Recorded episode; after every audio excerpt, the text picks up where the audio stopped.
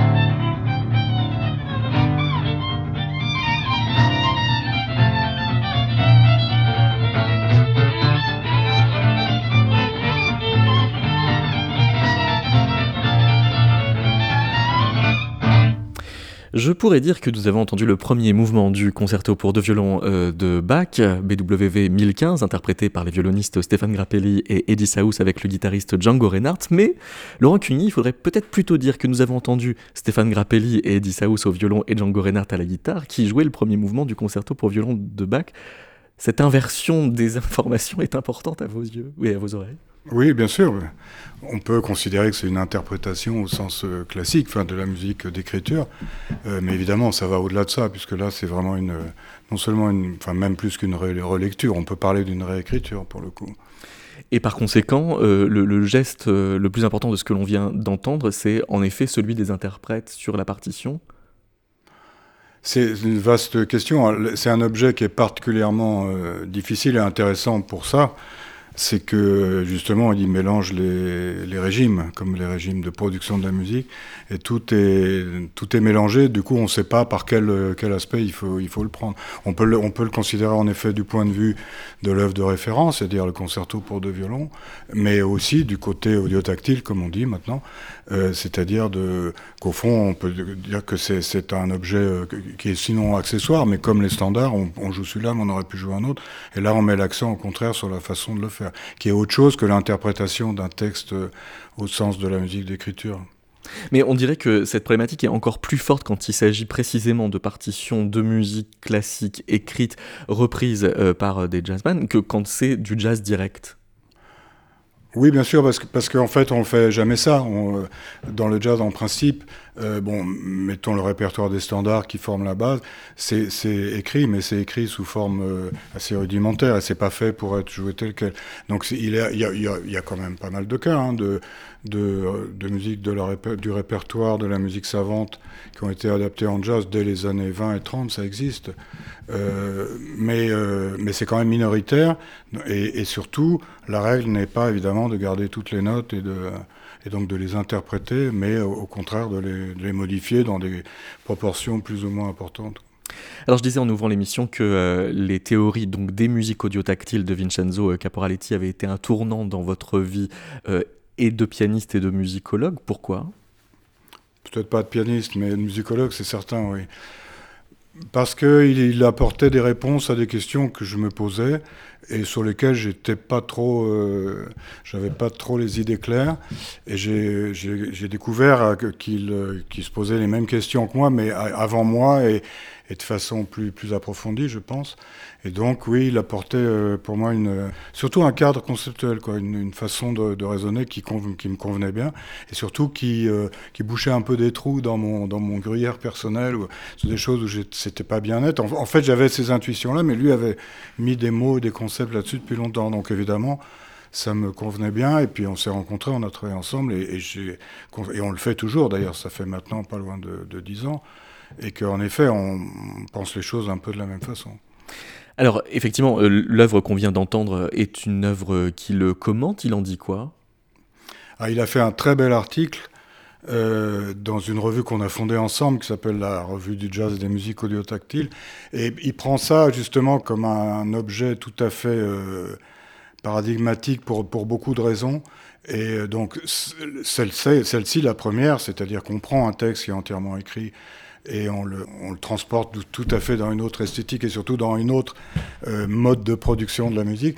Mais en plus, il y a une autre dimension qui est celle des trois musiciens qui culturellement sont, euh, viennent d'horizons très différents, non seulement euh, leur appartenance ethnique, si je puis dire, donc il y a un Afro-Américain, un Français d'origine italienne et un Rome, euh, donc on peut difficilement faire plus varié, mais en plus, ce qui est très intéressant, c'est que c'est l'afro-américain qui est lettré, qui tiens, il savait très bien lire la musique.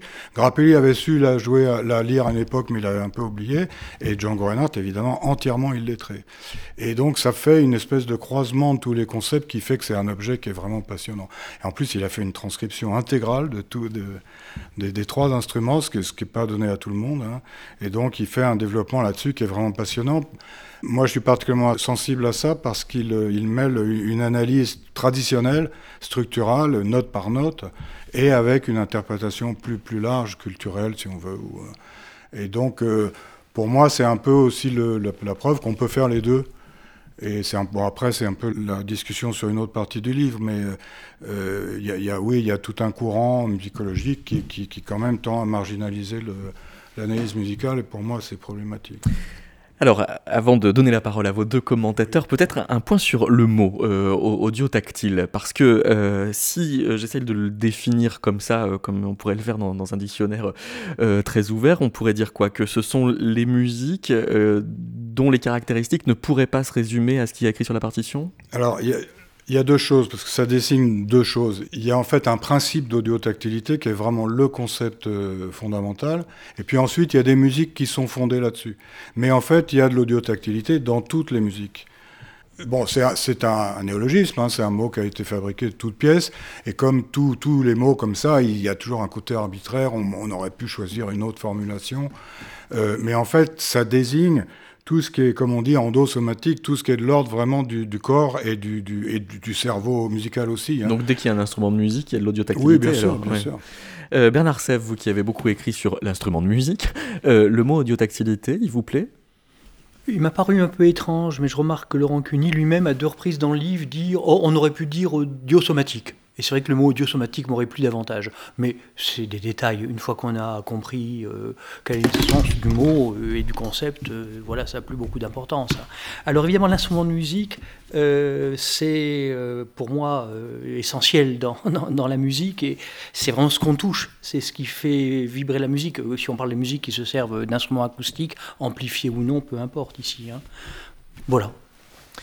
Euh, et alors, euh, dans les concepts développés par euh, Vincenzo Caporaletti, il est question de processus audio-tactile d'extemporisation. C'est quoi l'extemporisation Rancune L'extemporisation, en tout cas tel que lui l'a défini, parce que c'est alors là pour le coup c'est pas lui qui a inventé ce mot-là, hein, qui existe surtout en anglais. D'ailleurs, il est, utilisé très couramment en anglais, beaucoup moins en français, et je crois que c'est pareil en italien. Eh bien, c'est tout ce qui est entre le tout écrit et le tout improvisé. Et euh, c'est-à-dire que on improvise, mais pas à partir de rien. C'est pas l'improvisation libre, euh, mais il y a un texte qui, qui est euh, qui précède le, geste improvisé, mais qui n'est pas très contraignant, enfin qui est plus ou mm. moins contraignant. Et en réalité, quand on y réfléchit, les deux bornes sont utopiques. Il n'y a pas de, de, texte entièrement écrit, ça n'existe pas, mais il n'y a pas non plus d'improvisation absolue. Donc au fond, tout est extemporisation. Mais dans, la façon dont, on l'utilise, c'est un peu la zone médiane qui est typiquement celle du jazz. On prend un standard, c'est une grille harmonique avec une mélodie, ça a quand même une consistance, ça existe, mais évidemment, on ne respecte pas le texte à la lettre. Donc on extemporise. Bonjour euh, Violaine Anger. Bonjour. On a l'impression que ce mot d'audiotactilité est fait donc euh, pour échapper à ce qui serait un graphocentrisme. Vous insistez euh, sur le fait que ça permet une musicologie qui se décentre spécifiquement que de la, de la partition, mais que c'est quand même polarisé sur l'écrit. Enfin, qu'il y a une bipolarisation, quoi. C'est-à-dire qu'en fait, je me pose la question, est-ce que c'est la note qui est visée, l'écriture à la note, ou bien l'écriture de la musique en tant que telle? Et euh, peut-être que là, on pourrait euh, en tout cas réfléchir sur ce que c'est et sur l'idéologie, surtout qui est euh, véhiculée ou qui est attribuée, les deux, par l'écriture et l'écriture à la note. il me semble que si j'ai bien compris le livre, mais je vous allez me corriger, il me semble qu'il y a une sorte de, repoussoir qui serait l'écriture à la note au sens de la note univoque. Euh, do, ré, mi, fa, sol, j'écris la note et puis ça sonne et puis voilà, toute l'œuvre est là. Mais comme vous le disiez, euh, euh d'abord, euh, au-delà de do, ré, mi, fa, sol, il faut bien en faire de la musique et là, on n'est plus dans do, ré, mi, fa, sol. Mais surtout, ça renvoie à une époque vraiment très euh, succincte de l'histoire de la notation euh, occidentale et une histoire dans laquelle, dès le 19e siècle, c'est-à-dire dès le moment où la notion d'auteur, je dirais, s'affirme avec une sorte de, de, de, de sacralisation, euh, on essaye de sortir par toute une série d'éléments, on met des crescendo, on, met, on ajoute des textes, enfin, donc on, veut sortir de la note. Et je me demandais si il n'y aurait pas un, je veux dire, l'audiotactilité discute quelque chose qui est l'écriture à la note, je me demande si par exemple au XVIe siècle, quand on a inventé les tablatures, on ne serait pas dans un... Évidemment, il s'agit de préserver l'écrit, hein, donc euh, on n'est pas en train de discuter l'écrit. En revanche, on est en train d'essayer de discuter le rapport au corps qu'induirait la note en tant que signe univoque. Et je me demande s'il n'y aurait pas une sorte de tension, je dirais, euh, comparable en quelque sorte, évidemment pas la même parce qu'elle se situe dans un contexte, le XVIe siècle, celui de l'invention de l'imprimerie, enfin bon, etc. Mais une tension comparable par rapport à ce que c'est qu'un signe et donc la nécessité du coup d'inventer d'autres manières de de parler de ce que c'est que de faire de la musique en fait, ou et alors de la visualiser. Je sais pas.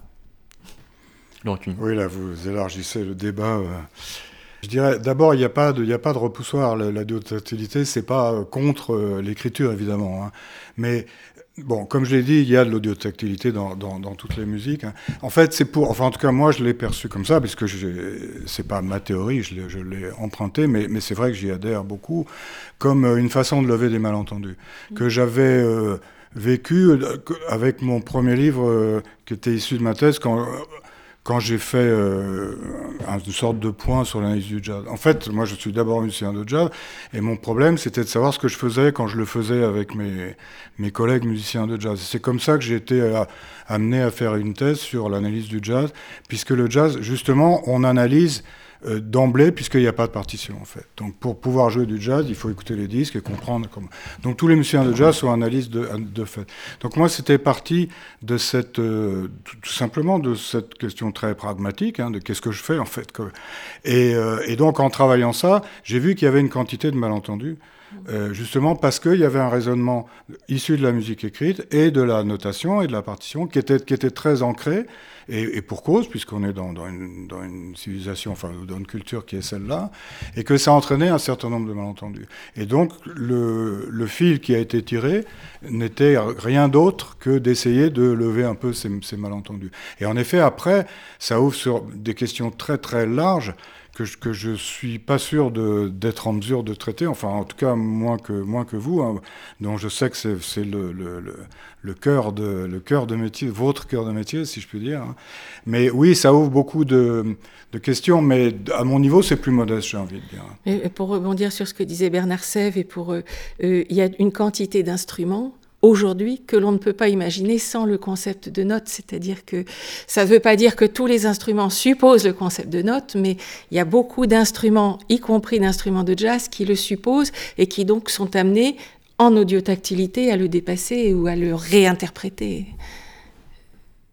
En, 2018, Vincenzo euh, Caporaletti donc posait la question pour quelles raisons historiques la théorie occidentale et la pratique musicale de matrice notationnelle telle qu'elle s'est formalisée n'ont-elles pas pris en compte la particularité formative et énergétique de cette dimension que dans le jazz et le rock on appelle le groove?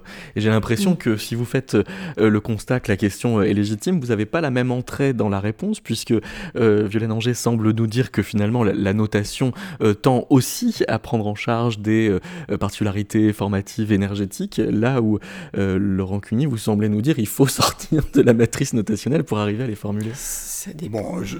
Pardon. Non, non, allez-y, allez-y. Euh, d'abord, je ne reprends pas forcément à mon compte toutes les, euh, les, considérations, de, de, Caporaletti, mm. mais, mais là encore, je suis quand même en, gros d'accord avec lui.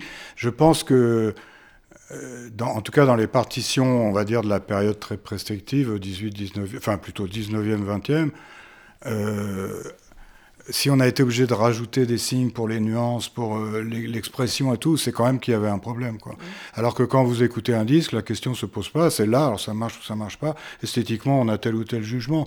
Mais il n'y a pas à se poser de la question, est-ce qu'il y a, comment doit être l'énergie Elle est là et on, et on la traite comme elle, comme elle se présente. En fait, c'est ça que ça veut dire. Alors, la question qui pose, pour comment ça s'est fait, ça, historiquement, là, je me garderais bien d'entrer euh, là-dedans. Mais en tout cas, ça met, ça met quand même le doigt sur une, sur une chose qui, à mon avis, est réelle.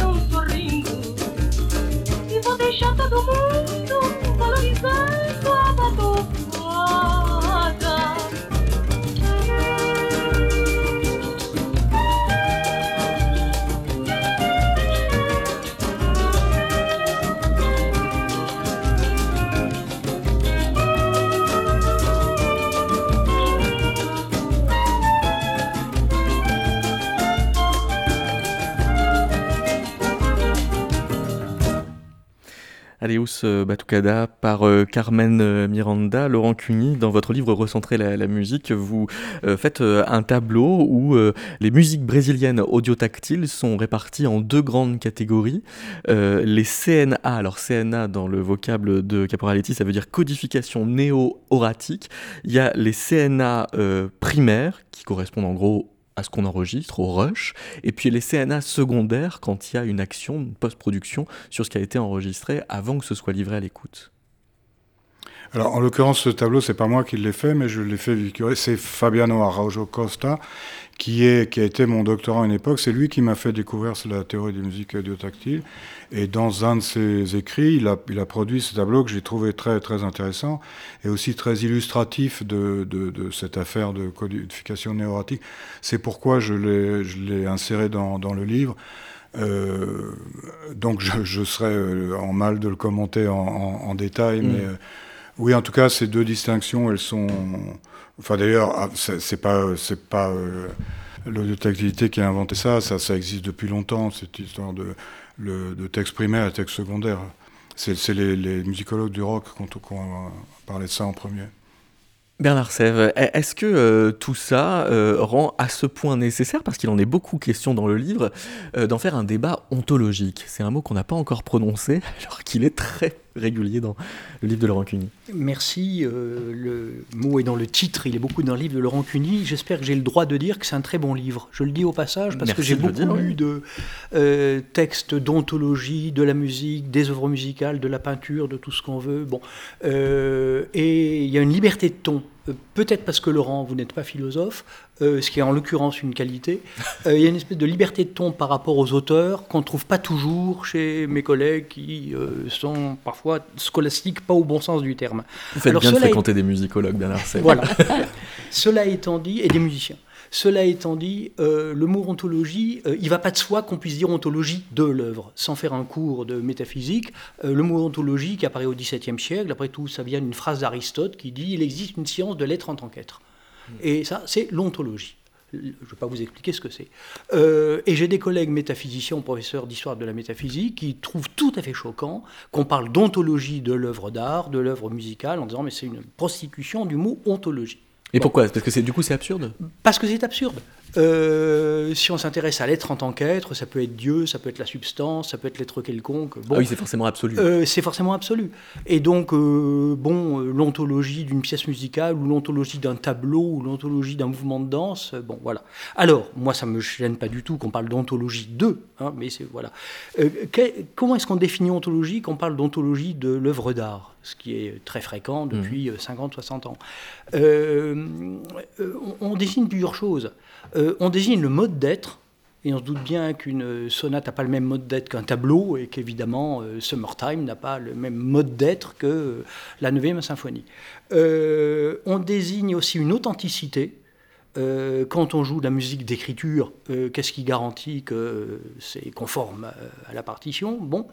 Euh, et enfin et surtout, c'est ça qui me gêne le plus, moi, dans ces ontologies euh, philosophiques, on cherche l'identité, euh, pourvu que ça ne bouge pas. Euh, presque un peu comme si on demandait une pièce d'identité. Il y a un côté un peu policier, je vais loin, mais euh, dans cette manière de dire, euh, est-ce que cette interprétation, elle est, ça euh, fige quelle les est- caractéristiques. Quelle est ta fiche Ouais. Quelle est ta fiche Alors évidemment, l'audiotactilité telle que je la comprends, j'ai découvert ça depuis 3-4 ans seulement, euh, c'est une totale libération par rapport à ça. Euh, alors, euh, le grand problème de l'ontologie des œuvres musicales, c'est, euh, et c'est une chose que je trouve très euh, excitante dans le livre de Laurent Cuny, le, le grand problème, c'est qu'on n'arrive pas à faire une ontologie unitaire. On fait une ontologie avec des principes, je parle de mes collègues philosophes, on fait une ontologie avec des principes, puis tout de suite, il y a des tas de contre-exemples. Euh, quand on se soucie un peu de la réalité musicale, on découvre tout de suite que les cases des ontologies, euh, bon, l'ontologie, est-ce que c'est la partition, est-ce que c'est euh, enfin, l'existence de l'œuvre musicale, est-ce qu'elle est dans la partition, mais ça ne vaut pour un- une partie seulement des œuvres musicales, est-ce qu'elle est quelque part dans le ciel des idées, est-ce qu'elle est dans la mémoire des auditeurs, est-ce qu'elle est, bon, euh, Mais ce, voilà. ce- ce disant, vous rentrez déjà euh, dans le débat qu'il y a entre les ontologistes, entre les euh, idéalistes d'un côté, puis les plus matérialistes, selon les endroits du globe. En, gros, ça oppose, si j'ai bien compris, les anglo-saxons américains. Non, et je puis crois les... que ça oppose beaucoup de choses parce Ouais. on, dit souvent et c'est très commode de dire les continentaux et les, les- les analytiques ou les anglo-saxons. c'est- Mais ensuite, dès qu'on entre ce que fait Laurent Cuny dans le détail des différents courants, on voit que euh, voilà. Euh, sans compter qu'il y, a- il y a les pragmatistes comme Chesterman qui sont un peu à part. Y a, euh, je crois que ça, pullule. Les ontologies générales pullulent. Euh, et elles ont du mal à dialoguer entre elles. Une des choses qui me dérange, euh, c'est que lorsqu'un ontologiste de l'œuvre musicale discute avec un autre, il commence par reformuler les thèses de l'autre dans son propre vocabulaire à lui. Voilà. alors que dans le livre de Laurent Cunis, ce que j'ai aimé, c'est qu'il y a de longues citations et où on est dans le style de chacun des auteurs, des philosophes ou des musicologues qui sont exposés et analysés. Alors, je reviens à l'idée d'ontologie locale. Euh, sans vouloir être trop long, euh, l'idée de Laurent Nickel, que je l'ai compris, c'est qu'il y a une anthologie du jazz, une anthologie de la pop, une anthologie, bon, on pourrait ajouter peut-être l'anthologie du rap. et même une anthologie du disque. Voilà, et même une anthologie du disque. Et moi, je trouve ça très, très fécond comme idée, et je trouve que si on va encore plus loin, on peut arriver à l'idée qu'il y a presque des anthologies encore plus petites que les ontologies euh, locales, presque des ontologies singulières, euh, c'est-à-dire que telle pièce, on écoutait Stéphane Grappelli tout à l'heure, elle n'a pas tout à fait la même ontologie que euh, d'autres pièces jouées par lui. et du coup, j'ai perdu votre question. Eh bien, ma question était de savoir, moi j'ai eu le sentiment que Laurent Cuny avait une préférence quand même pour l'ontologie continentale que pour l'ontologie analytique qu'il trouve volontiers absurde. Mais Bernard Seff, ce que vous relevez surtout cette invention d'ontologie locale qui, Je ne crois pas que le livre, je parle devant l'auteur, c'est un peu bizarre, de, mais, je ne pense pas que le livre euh, dise il faut choisir ceci ou il faut choisir cela. Euh, c'est plutôt... Euh, il y a quand même des petites préférences, oui. oui, mais il y a tellement de diversité dans ces ontologies... dans ces ontologies continentales, et puis tout n'est pas forcément à, à jeter de l'autre côté. Enfin voilà. Non, c'est-à-dire que moi, ce que je trouve extrêmement précieux dans ce livre, c'est que justement Laurent Cuny prend le temps de prendre, je dirais toutes, j'imagine pas, mais enfin beaucoup, de euh, justement de ces anthologies et de ces, de ces auteurs. Il prend le temps de les exposer, il prend le temps de les décrypter, il prend le temps de se situer lui-même ensuite par rapport à tout cela, pour à la fin récupérer quand même l'idée que l'idée d'œuvre existe, que peut-être, on ne sait pas très bien ce que c'est, encore qu'il nous donne des critères assez précis pour l'identifier. Mais justement, il y a des ontologies, mais qui n'empêchent pas l'idée d'œuvre, si je puis dire, et c'est ça qui est précieux. Enfin, c'est-à-dire que l'idée d'œuvre est quelque part postulée recherchée, peut-être recherchable, enfin je sais pas, euh, en tout cas elle existe et c'est elle qui, euh, enfin c'est comme ça que j'ai compris le livre, mais bon, c'est elle qui nous permet, nous, de, nous emparer de tous ces objets, euh, une fois justement évacuer toutes les critiques qui peuvent exister, enfin avec bon sens et, et pragmatisme. Enfin en tout cas, c'est ça qui est beau pour moi dans ce livre. Parce que effectivement, vous donnez, Laurent Cuny, les termes du débat et c'est ça qui est précieux. Alors pour en donner quelques-uns, par exemple, vous nous signez signaler qu'un certain Peter Kivy donne un, platonisme extrême qui pense que les œuvres ne sont pas créées mais découvertes, tellement elles sont dans un ciel des idées déjà en état avant même que euh, un compositeur aille euh, les, découvrir. Et puis il y a un platonisme plus modéré de Gerald Levinson par exemple qui résiste à l'idée qu'une œuvre se résumerait à une structure sonore, ce qui voudrait dire que l'idéalisme est aussi un réductionnisme. Là, on est... Vous avez droit. Bon, là, on est déjà dans, dans, le, dans le débat. Dans le détail des, de, des thèses que, que, effectivement, que j'ai essayé de prendre un peu une à une. Euh, mais il y a quand même une. Euh, les deux exemples que vous venez de citer appartiennent à ce qu'on appelle maintenant l'esthétique analytique. Et il y y a quand même une, un air de famille, comme dirait le fondateur un peu de tout ça, d'ailleurs, Wittgenstein. Enfin, en tout cas, ces thèses sur l'ontologie, je vais redire un mot tout à l'heure du mot ontologie, euh, sont, se répondent les unes aux autres et, quand même globalement ont des, ont des airs de ressemblance.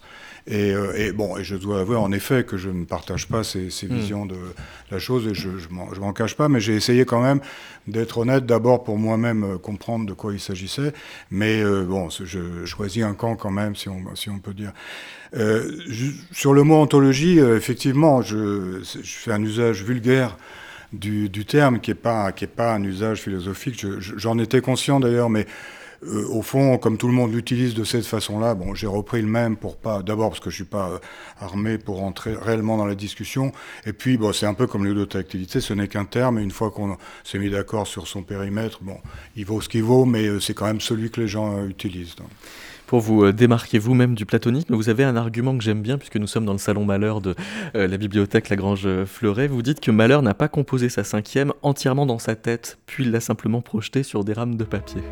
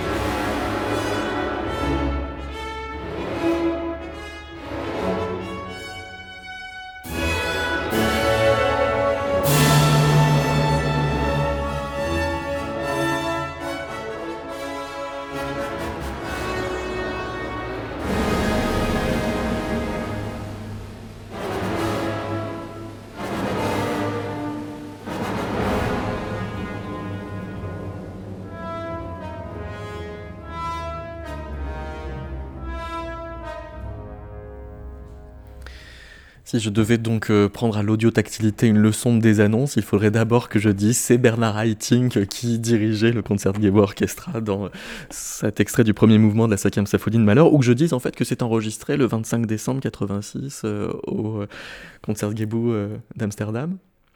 Que le contexte peut-être de l'enregistrement devient presque plus important que l'identification de l'œuvre elle-même bah, là, on est typiquement dans la musique d'écriture très prescriptive, comme on dit. Euh, je ne sais pas s'il faut adopter ces critères. Enfin, l'action de la phonographie se pose là, euh, évidemment aussi. Mais euh, enfin, on sort quand même du domaine de l'audiotactilité. Parce que Bernard Sève, vous soupçonnez qu'il y a de l'audiotactilité dans les musiques non audiotactiles et réciproquement. Là encore, Laurent Queny le dit de la manière la plus claire. Euh, il y a simplement euh, ce qui est appelé une subvention médiologique, je crois, c'est-à-dire qu'il y a un primat euh, du mode audio-tactile sur le mode d'écriture, ou inversement, ou du mode de l'improvisation, enfin bon, voilà. Qu'il y ait de l'audiotactilité dans toutes les musiques, je, crois qu'on l'accorde à la Renaissance, euh, euh, et puis même aucune partition ne peut être complètement prescriptive, même la plus prescriptive laisse des marges de manœuvre considérables en termes de tempo, d'attaque, de nuances et de tout ce qu'on veut. Euh, donc il y a un élément au moment de l'interprétation, il y a un moment d'extemporisation dans l'interprétation. ce qui est peut-être plus étonnant, c'est que je crois qu'il y a peut-être de, comment dirais-je, de l'écriture dans euh, les musiques audio-tactiles, mais pas au sens partition.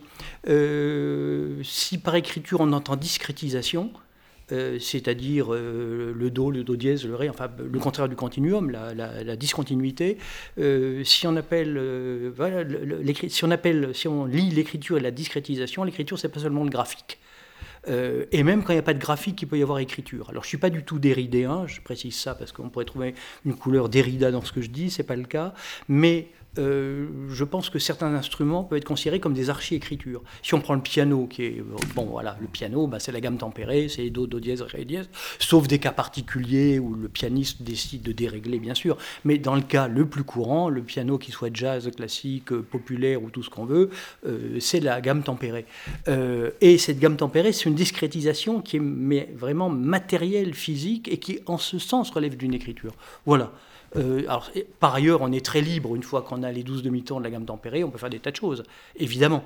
Mais euh, c'est à ce niveau-là qu'il y a quand même quelque chose comme une écriture ou une archi-écriture, euh, y compris dans les musiques audio-tactiles, qui se servent de ces instruments discrétisés. Oui, moi, je voudrais rebondir là-dessus et attirer votre attention sur l'énorme ouverture qu'est la note de musique. Parce qu'une note, c'est justement, contrairement aux tablatures ou à toute autre chose ou à toute trace, etc., c'est ce qui ouvre la note ne dit il faut que ce soit à telle hauteur ou de telle durée, mais elle ne dit absolument pas comment il faut faire. C'est-à-dire qu'elle ouvre au, contraire grand comme, comme les plus grandes fenêtres possibles. Euh, vous vous débrouillez pour produire un son qui aura ces caractéristiques-là. Donc ça ouvre au corps, à la voix.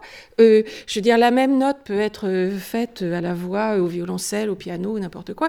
Euh, c'est la note est en soi quelque chose qui est très très très ouvert. C'est peut-être l'une des manières d'écrire la musique la plus ouverte qui soit. Ça, c'est l'audiotactilité dans voilà, c'était pour rebondir sur, hmm. sur ce qu'on disait à l'instant. Non, Laurent Oui, oui alors Bon, là, on est dans la vaste question de l'écriture qui, est un puissant fond, hein. mais euh, moi, je ne l'associerai pas à la discrétisation, ni à la note d'ailleurs. C'est enfin, c'est encore une autre façon de voir la chose. C'est, euh, pour moi, c'est l'action la, de la fixation. En fait, c'est un, processus. On écrit, quoi. On écrit au sens, justement, où on fixe quelque chose qui va être produit, mais pas forcément par la notation. Et donc, il faut vraiment, à mon point de vue, faire la distinction entre les deux. Et euh, quand on a au clair de la Lune, c'est fixé. Mais c'est fixé, c'est un modèle mou, comme on dit, c'est-à-dire que ça suppose beaucoup de variations. Mais il n'y a pas de notation. Peut-être, enfin, il y en a eu après coup, on l'a écrit pour faire des recueils pour les enfants, mais, mais euh, ça n'a pas été écrit, pardon, ça n'a pas été noté. Mais n'empêche que ça a bien été euh, écrit à un moment donné, au sens où ça a été constitué comme un tout qui, qui, est, qui est, destiné à être, être reproduit dans, dans des tas de, de modalités différentes. Et puis, euh, mais si on ajoute la fixation, euh, si on ajoute la notation, en l'occurrence graphique, à la fixation. Là, on entre vraiment dans le, dans le régime euh, d'écriture. Alors, discrétisation ou pas, d'ailleurs, il y a des systèmes de notation qui ne sont pas discrétisés. Et euh, là, on, on, entre dans un autre, un autre domaine. Hein. Et puis, il y a la fixation par l'enregistrement. Et en fait, c'est comme ça, on retrouve les, les régimes que, que enfin, j'allais dire que j'ai proposé, si j'ai pas été le premier à le faire, hein. mais on a bien oralité, écriture, là je parle vraiment de régime de production, hein, et audiotactilité, et on peut l'appeler, avant on l'appelait phonographique, ou bon, parfois musique populaire, là c'est un autre problème, mais euh, on peut l'appeler autrement qu'audiotactile, mais euh, musique phonographique par exemple, ça fonctionne bien. En fait, c'est trois modes, c'est trois modes de, oui, d'écriture avec ou sans notation, avec des notations de tel ou tel type. Oui, mais la fixation n'est pas du tout la même euh, selon qu'elle est euh, physique, causale euh, sur un support par une empreinte, c'est le disque, ou qu'elle est symboliquement écrite par une note qui a toutes les possibilités. Voire numérique, voire numérique sur un disque numérique qui n'est pas du tout la même que justement le disque audio. Donc c'est quand même des régimes de fixation qui sont très différents. Oui, oui. mais bon. Moi, ma seule ambition, c'est d'essayer de faire un peu le tri entre tout ça. Et oui, certainement pas d'avoir une théorie de l'écriture.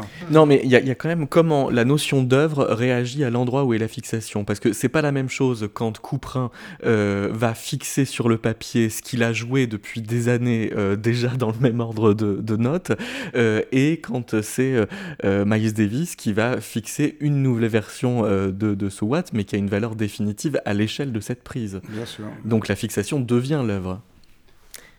C'est là où la notion d'ontologie est très précieuse, au pluriel et avec autant de, de, délicatesse que, vient de l'exploser Bernard Sèvres, je crois. Enfin, c'est que justement, il y a, selon les œuvres, il y a des ontologies différentes. Hmm. Quand, on dit que Bach n'a pas d'intérêt pour les instruments et que ça explique pourquoi son œuvre passe aussi bien au marimba, au ukulélé, c'est une forme de platonisme? Oh, ça. Bon, là, c'est au philosophe qu'il faudra. Bah, vous, vous hein. citez euh, André Pirot qui allait plus au concert parce qu'il n'y avait plus besoin d'entendre la musique pour se contenter de la bien lire. Sûr. Il y a, mais euh, oui, il y a des gens aujourd'hui qui continuent à penser ça et c'est légitime pour une part. Là, c'est vraiment l'idée que l'interprétation est toujours une déformation, que le, mm. texte réel, c'est la partition, c'est l'écriture. Mais, en effet, si on sait lire, la, si on sait l'entendre en la lisant, il n'y a pas besoin de l'écouter. Mais dire que Bach n'a pas d'intérêt pour les instruments, c'est un peu culotté quand même. Hein. Les concerts à plusieurs instruments qu'on appelle à tort concerto brandebourgeois, c'est au contraire une investigation organologique extraordinaire avec des... Enfin bon, voilà.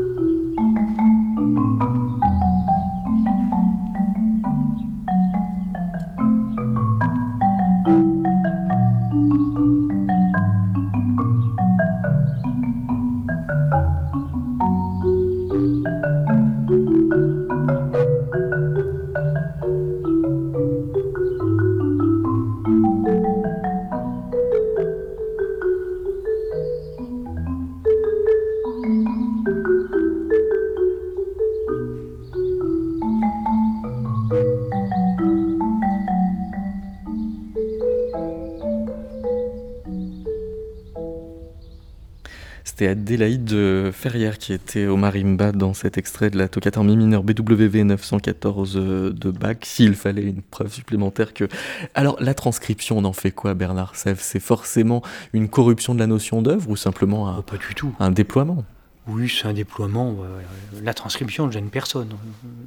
Enfin, mais si la notion d'œuvre est euh, donc, euh, on l'a finalement bien dit déjà, une construction euh, historique encore assez récente quand euh, apparaît le disque, euh, pourquoi est-ce que la phonographie ne l'a pas euh, abolie au lieu de simplement la concurrencer, la dévier, devoir la retravailler? Moi je pense qu'il y a un besoin d'œuvre. on, enfin, on a besoin d'œuvres, on n'écoute pas de la musique, on écoute des œuvres de musique. Et au fond, même tout le XXe siècle a, essayé d'abolir ça, mais elle, sort par la porte et revient par la fenêtre. Oui, je pense que dans l'écoute musicale, il y, a besoin d'un objet. On n'écoute pas de la musique euh, comme ça, comme un flux. Euh, il, il, faut quelque chose auquel on puisse sinon s'identifier, mais auquel on puisse se confronter. Enfin, il y a un rapport, euh, en fait, physique, puisque les tympans vibrent, hein.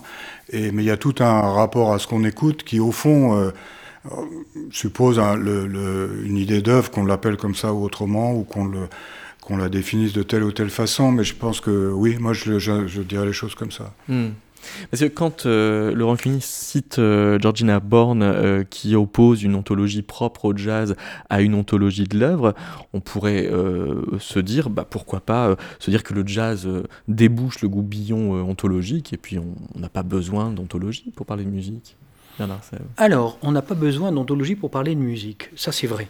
maintenant, quand on se sert de concept ontologique ou une préoccupation ontologique, on parle de la musique autrement et c'est intéressant.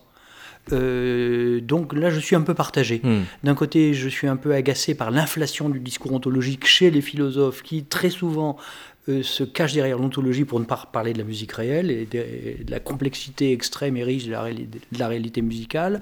Mais de l'autre côté, je sais, il y a trois ou quatre pages dans le livre de Laurent Cuny qui sont excellentes en disant mais on ne peut pas se passer euh, d'ontologie parce qu'en réalité, quand on a des jugements de valeur, on présuppose euh, des décisions ontologiques et autant donc les avoir consciemment à l'esprit. C'est quoi que l'ontologie apporte à l'écoute de la musique, par exemple? Alors, par exemple, si on pense qu'une œuvre euh, n'est pas bien achevée, euh, si on pense, je sais pas moi, que la troisième symphonie de Beethoven, la conclusion est un peu trop massive et pas très élégante. Bon, on, peut penser ça. on a une idée de ce que doit être une œuvre. On a une idée, je dirais pas de la perfection, mais en tout cas de la réussite. Et là, on est déjà dans l'ontologie. Euh, et par conséquent, pour évaluer une œuvre, on a besoin de certains critères, euh, sauf si on considère que chacun pense ce qu'il veut et que, bon, bah, auquel cas, on ne discute pas. Mais si on veut discuter, si on veut tenir un discours un peu argumenté sur une œuvre, surtout sur une œuvre nouvelle en plus, euh, bon, parce que parler de Beethoven, c'est assez facile quand même, les siècles sont passés. Bon, euh, mais il y a beaucoup d'œuvres de musique euh, contemporaine, savantes ou pas, peu importe, hein, nouvelles. On veut avoir un jugement, on veut dire quelque chose, on se réfère à des modèles, on se réfère à des critères, et voilà. Est-ce que c'est bien composé ou pas? Est-ce que la, durée, par exemple, quelle est la bonne durée d'une pièce? C'est une question d'ontologie. Aristote euh, en parle dans la poétique. Euh, hum. Il dit euh, on ne peut pas imaginer une pièce, de, une tragédie qui, dure trois jours pleins, parce que c'est trop long. On n'arriverait pas à se souvenir du début quand on serait à la fin, on serait fatigué. Bon, je glose un peu. Euh, ça n'a pas empêché. Oui, parce qu'il dit quand même que le temps est fonction de l'émotion du spectateur et donc de la stratégie déployée par l'œuvre. Hein. Voilà. enfin, il n'emploie pas le mot œuvre. Mais... Oui, bien sûr. Mais euh, on, est dans des questions d'ontologie. Pour qu'une pièce musicale, euh, parce qu'on n'écoute pas de la musique, je suis entièrement d'accord avec ce qu'a dit Laurent Cuny, on, on, écoute toujours une musique particulière, une pièce particulière. pour qu'on puisse porter un jugement sur elle, il faut qu'on ait une idée de ce que c'est qu'une pièce musicale, de ce que doit être une bonne longueur, une bonne composition, les, enfin bon. Euh, donc on a des questions ontologiques qui sont sous-entendues, voilà. Enfin, ça parle beaucoup de la cinquième symphonie de Beethoven, le, livre de Laurent Cuny. Comment vous le voyez, Violaine Langer? Parce que ça veut dire quand même qu'il se passe quelque chose au début du 19e siècle qui vient sceller pour un bon bout de temps ce qu'on entend par le mot œuvre. Alors, je ne sais pas historiquement, mais en tout cas, Beethoven, il écrit opus, etc. Était-il le premier? Ça m'étonnerait. Mais j'entends, il, il pense ses œuvres en termes d'opus, euh, avant de les penser en termes de titres ou, etc. Mais en même temps, euh, le 19e siècle est quand même le moment où on met l'art avec un grand A comme étant euh, euh, ce vers quoi il faut tendre. Euh, et donc, et, pourquoi? Parce que avant on avait les beaux arts et il fallait montrer que la musique c'était des beaux arts. On n'avait pas, enfin, l'idée de l'œuvre, l'idée de était moins importante que l'idée de montrer qu'il y avait bien imitation et donc beaux arts et donc sens, etc. Si on va encore avant, bon, 14e, 15e, on se pose pas trop la question. On pose la question de la fonctionnalité. Est-ce que ça marche à l'intérieur de telle ou telle liturgie, bon, etc., etc. Donc il y a une histoire bah, de, toutes ces ontologies. Je veux dire, à chaque fois, on, change, on change de, de rapport à ce qu'on entend et à ce qu'on attend aussi de, de, bah, de ce qui maintenant est l'œuvre. C'est-à-dire qu'aujourd'hui, on a le mot, œuvre pour, je crois, euh, subsumer tout cela et, justement euh, permettre d'unifier des choses qui, historiquement, sont extrêmement diverses et multiples, comme vous le disiez à l'instant, je crois. Laurent Cuny, vous citez abondamment euh, Lydia Geur, qui précisément nous explique que canoniser la cinquième de Beethoven, c'est consacrer une définition romantique du, compositeur qui a tenu jusqu'à Duchamp, mais qui semble quand même résister depuis. Oui, bon, je l'ai cité parce que c'est un livre important et que beaucoup de gens s'y réfèrent. Le musée imaginaire des œuvres musicales. Oui, c'est ça. Euh, maintenant, euh, je voudrais juste dire un mot sur cette affaire d'œuvre. Je n'étais pas euh, destiné à arriver là-dedans. En fait, une fois encore, moi, c'est très pragmatique. J'ai constaté que pour parler du jazz, la notion d'œuvre telle qu'elle était, elle existait, posait des problèmes. Et j'ai commencé à tirer un fil qui m'a emmené beaucoup plus loin que ce que j'avais prévu.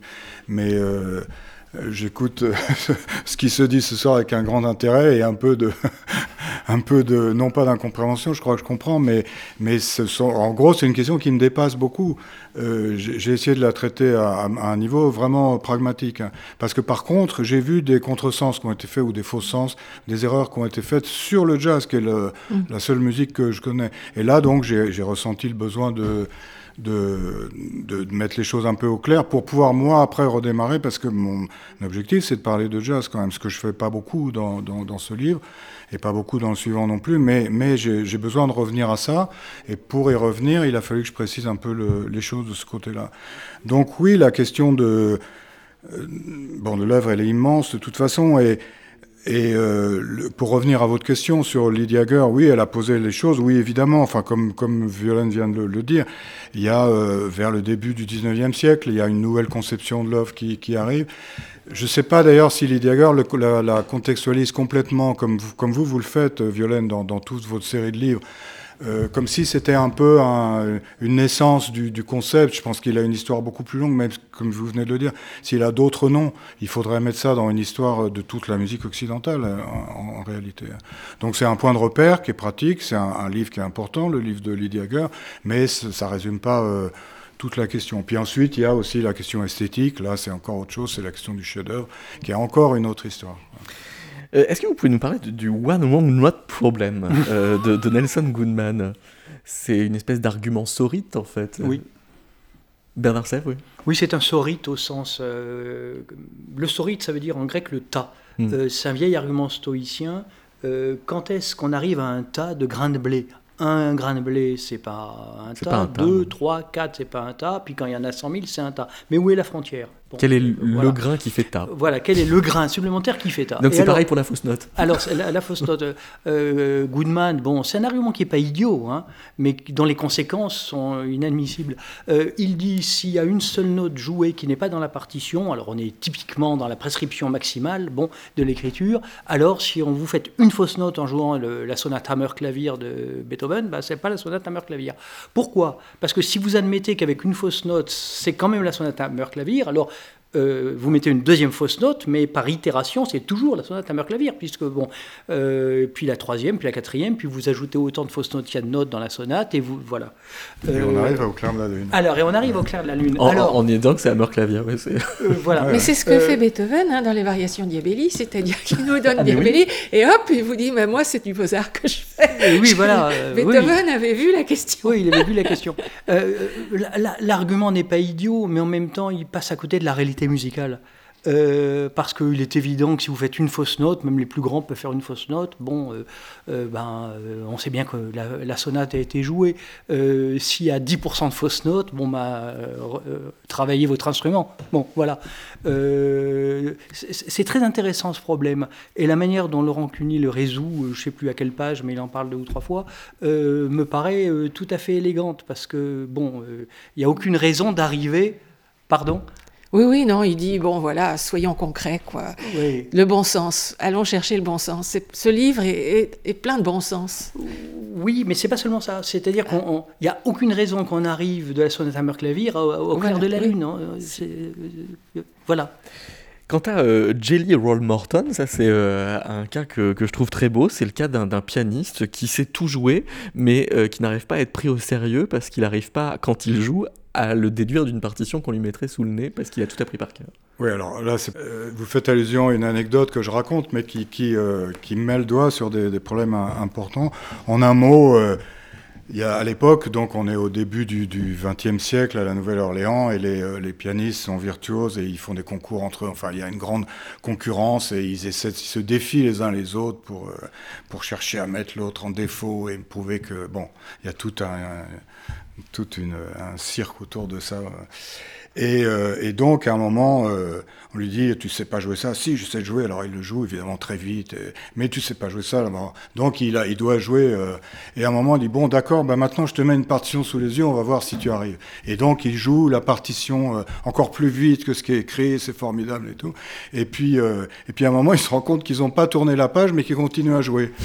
Et donc là, donc il se fait traiter d'escroc parce qu'en fait, il sait pas lire la musique, mais euh, on sait pas trop comment il a appris ce morceau. Bon, je, je, passe sur cette anecdote qui est quand même très drôle, dont il faut préciser que c'est lui-même qui la raconte et c'était un grand bonimenteur quand même. Hein. Ah oui, donc rien ne prouve qu'elle soit vraie. Euh, mais peu importe, d'abord c'est assez, assez joli et, et ça, ça, ça, concourt à la, à, la, à la, définition du personnage que, que je dois dire que j'aime beaucoup. Mais, mais ça pose en effet des, des questions euh, qui sont intéressantes. Alors je me souviens plus exactement le développement, mais, mais à un moment donné, oui, on est typiquement dans ces, dans ces affaires de jouer par cœur, de jouer... Euh, de jouer avec partition ou sans partition. Et là, on est de fait au cœur de, de tactile. Donc, pour revenir un tout petit oui. Sur la notion, euh, en, jazz, c'est un problème d'ailleurs qui se pose à la pédagogie du jazz. Hein. Euh, le fait de jouer, d'apprendre un morceau par la partition, par le disque, ça change tout. Et quand on le joue, le, fait de le jouer avec le nez sur la partition ou sans, ça change tout. Donc, vous voyez, une fois encore, ce sont des problèmes très pratiques dont moi je suis parti et qui m'ont amené à des considérations de cet ordre-là. Oui, parce que ça arrive dans la musique la plus savante euh, oui, qui soit. Et j'allais mmh. dire dans la danse, les danseurs font des grandes expériences. Euh, on apprend un ballet noté ou bien on apprend un ballet par des, de la vidéo. Et euh, ben voilà, ils n'ont pas du tout la même notion du mouvement qu'ils doivent faire, tout simplement. Donc, euh, de fait, toute la musique classique joue là-dessus. Enfin, qu'est-ce que transmet une, une notation et à quoi ça sert et, et qu'est-ce qu'on en attend et, c'est un problème magnifique, enfin, qu'on est sans arrêt en train de réinterpréter. Et, et le tabou de certains chanteurs d'opéra qui euh, n'osent pas écouter les autres euh, avant de livrer leur interprétation. Ah oui, c'est bien dit. possible, oui. Ouais, il y a tout dans les chanteurs d'opéra. Il y a ceux au contraire. Euh, je crois que Roberto Alagna, il a écouté tous les ténors du monde avant de chanter. Donc, Pavarotti aussi était de cette école. C'est possible, ouais. ça. Recentrer la musique. On, on a l'impression que c'est justement au moment où on la décentre euh, que ça commence à vibrer et devenir intéressant. Pourquoi est-ce que vous avez commencé votre titre par recentrer? Alors en fait c'est une, une, référence à un autre livre que j'ai commenté et je pensais que ce commentaire serait dans ce livre mais en fait il sera dans le suivant. Donc c'est un livre qui s'appelle Decentering Music, donc décentrer la musique. De qui? De Kevin Corsin, qui est, qui est, un livre qui a eu un certain écho, ce qui est paru en 2003 je crois, et, euh, et qui s'inscrit dans, dans, toute une... Euh, une doctrine, je dirais, pour pas j'allais dire une idéologie euh, qui, qui, qui remonte aux années 80 et à toute la mouvance new qui serait justement que la musique n'est pas dans la musique, mais dans son environnement.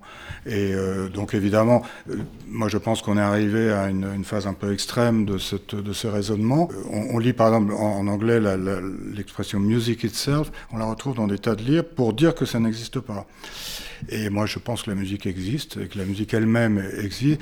Donc oui, il y a, un côté un peu, un engagement, j'ai envie qu'on revienne à la musique, à la musique qui existe. Quoi. Et que ça existe quand même, en, de, en dehors de, de, la, de son inscription dans le monde, disons, pour dire vite. Bernard Serre, il faut recentrer la musique?